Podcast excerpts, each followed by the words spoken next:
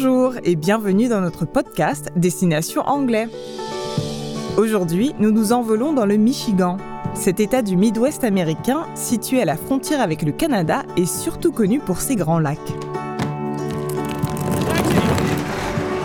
Sit back, relax, and enjoy the ride. Je m'appelle Claudine et dans ce podcast, je vous invite à un voyage virtuel aux quatre coins du globe. À chaque épisode, on écoutera ensemble une histoire du monde anglophone, en anglais bien sûr. Mais ne vous inquiétez pas, je vous expliquerai quelques mots et un peu de contexte pour que vous ne perdiez pas le fil. On fera aussi rapidement le point sur une notion d'anglais, comme un point de grammaire, mais Destination Anglais n'est pas un podcast de grammaire. Notre but, c'est que vous amélioriez votre compréhension orale avec des histoires sympas à écouter. N'hésitez pas à réécouter plusieurs fois chaque épisode si vous n'avez pas tout compris. Personnellement, ça m'aide toujours beaucoup quand j'apprends une nouvelle langue. Vous pouvez aussi lire la transcription sur babel.com slash podcast avec un S à la fin. Vous êtes prêts? Décollage imminent pour le deuxième volet de Destination Anglais.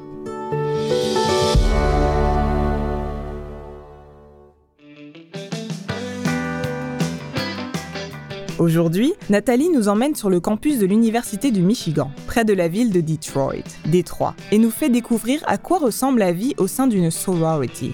Les sororities et sororités et fraternités, sont des communautés étudiantes très importantes aux États-Unis puisqu'elles organisent la vie sociale sur le campus universitaire. C'est ce que Nathalie va nous expliquer.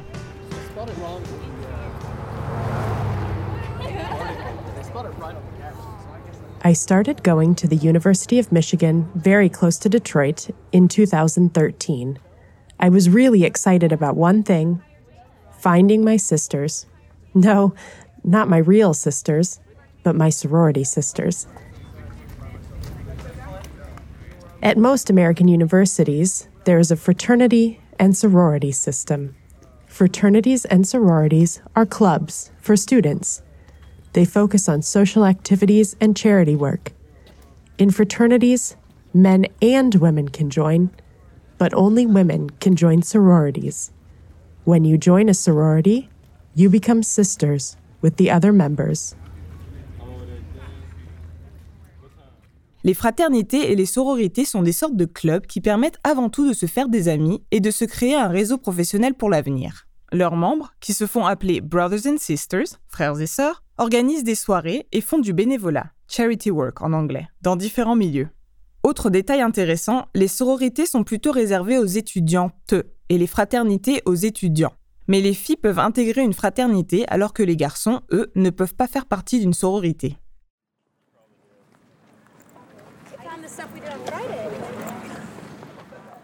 After the first month of university, I found a sorority that I really liked. All of the women there were so friendly.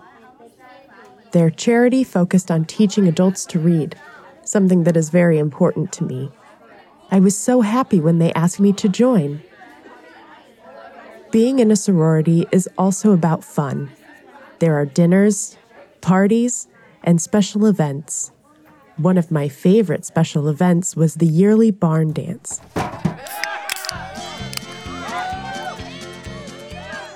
Every fall, we rented a barn in the countryside and had a party inside. We also invited some guys from fraternities to be our dates. There was a lot of country music and, of course, dancing.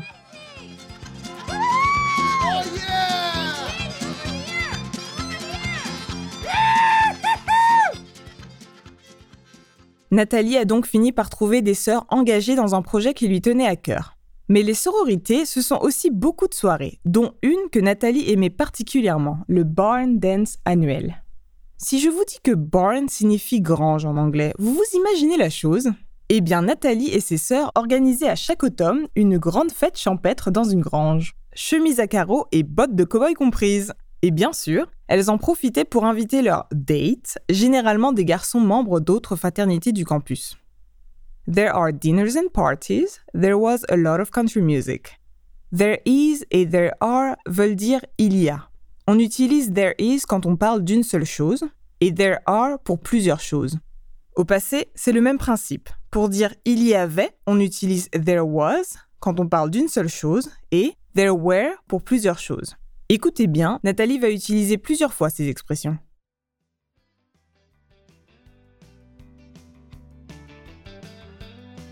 The barn dance always happens around Halloween, so there was also a scary hayride. You sit in a wagon full of hay, and a tractor pulls you through a dark forest or field where there are people in scary costumes. One year, we went on the hayride during the barn dance. It was me, my sorority sister Keely, our dates Will and Joe, and some other friends. We started in the field next to the barn, and soon we were in the forest. There were lights in the forest, and they moved through the trees. There were also lots of scary sounds.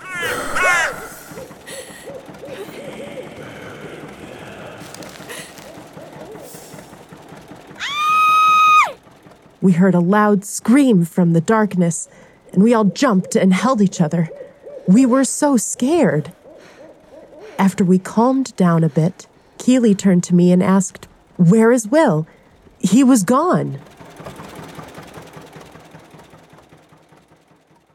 Même si Halloween est une fête de plus en plus populaire en France, on ne connaît pas toutes ses coutumes. Moi, par exemple, je n'avais jamais entendu parler du concept de Scary Hayride. Et vous?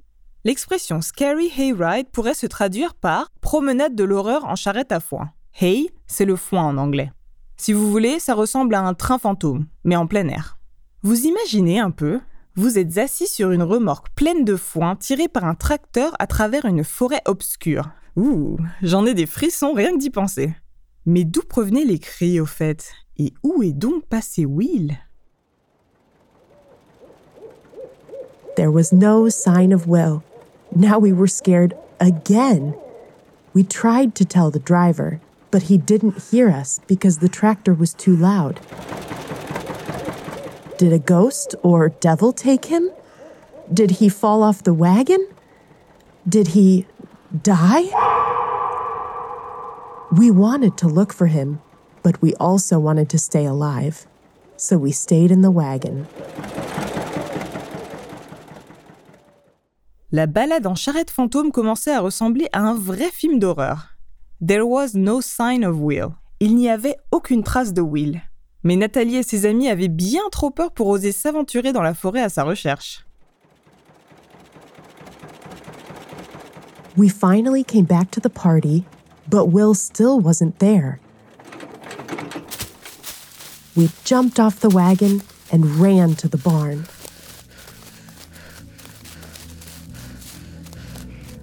On the way, something jumped out of the shadows. We almost had heart attacks. then we heard laughing. It was Will. He had played a joke on us. When we heard the scream earlier, he jumped off the wagon, ran back to the barn, and waited in the shadows to scare us. Nathalie et ses amis ont eu tellement peur qu'elles ont failli faire une heart attack, une crise cardiaque. Et ce n'est pas étonnant. Will leur avait joué un tour en se cachant dans la pénombre, had played a joke on them. Et disons-le, un sale tour. At first, I was really angry with him, but then I started laughing too. we went back to the party and spent the rest of the night dancing to country music.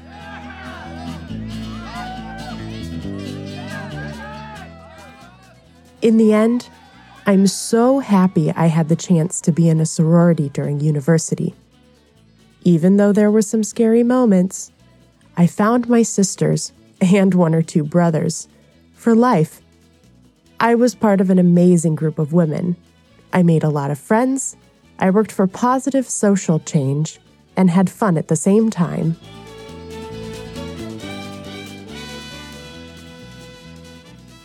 Une fois la colère passée, Nathalie a fini par rire de la situation. D'ailleurs, cette soirée est aujourd'hui l'un des meilleurs souvenirs qu'elle garde de son passage au sein de sa sororité. Notre épisode d'aujourd'hui touche à sa fin. J'espère qu'il vous a plu et que vous avez appris de nouveaux mots comme barn, charity work ou sorority, mais également révisé there is, there are et there was, there were. Si vous souhaitez aller plus loin, n'hésitez pas à jeter un œil à nos cours pour débutants sur notre appli Babel. Et surtout, ne vous découragez pas si vous n'avez pas tout compris. Ça ira mieux à la prochaine écoute. Qu'avez-vous pensé de notre podcast? N'hésitez pas à nous faire part de vos commentaires via courriel à podcasting.babel.com ou directement sur votre appli de podcast.